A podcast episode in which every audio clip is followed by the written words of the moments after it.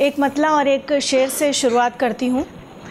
कोई खुद से बातें करता रहता है। कोई खुद से बातें करता रहता है।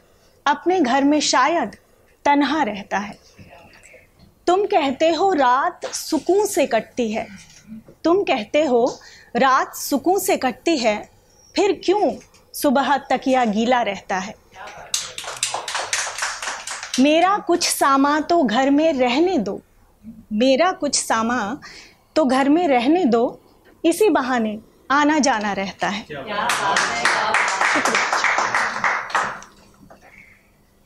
एक मतला और शेर पेश है कि इब्तदाए इश्क में हम सो न पाए रात भर नींद के आँगन में बस चक्कर लगाए रात भर।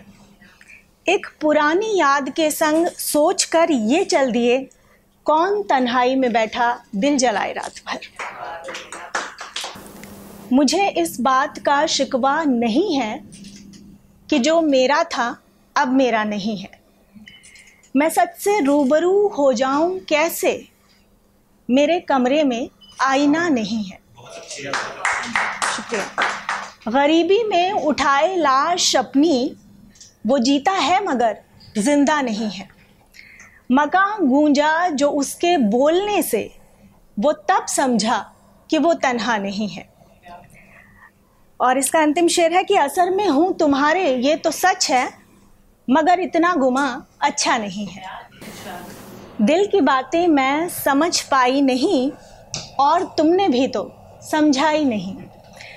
हमको थी उम्मीद आखिर तक मगर लौट कर रिश्तों में सांस आई नहीं। शुक्रिया। यूँ भी थी मुश्किल पहेली इश्क की।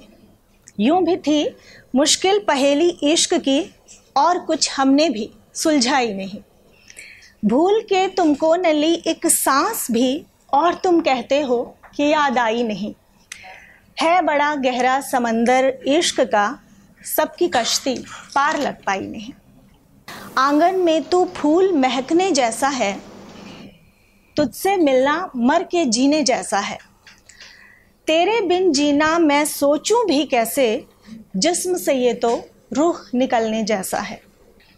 हाथ बढ़ाना उसका मेरी मुश्किल में, कोहरा छटकर धूप निकलने जैसा है। माँ के ख़त को पढ़ते पढ़ते रो देना, उसकी गोदी में सर रखने जैसा है।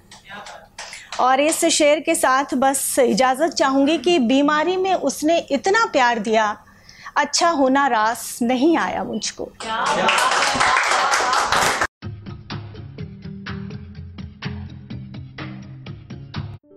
ये कविता योर वॉइस और हब हॉपर के द्वारा पेश की गई है। अगर आप अपनी कविताएँ सबको सुनाना चाहते हैं, आप वो कविताएँ हमें फेसबुक और इंस्टाग्राम पे योर वॉइस ऐप पे भेज सकते हैं। हमें आपकी कविताएँ सुन के बहुत अच्छा लगेगा। हमारे पोएट्री इवेंट्स को देखने के लिए हमारे YouTube channel your voice at पर जाएँ।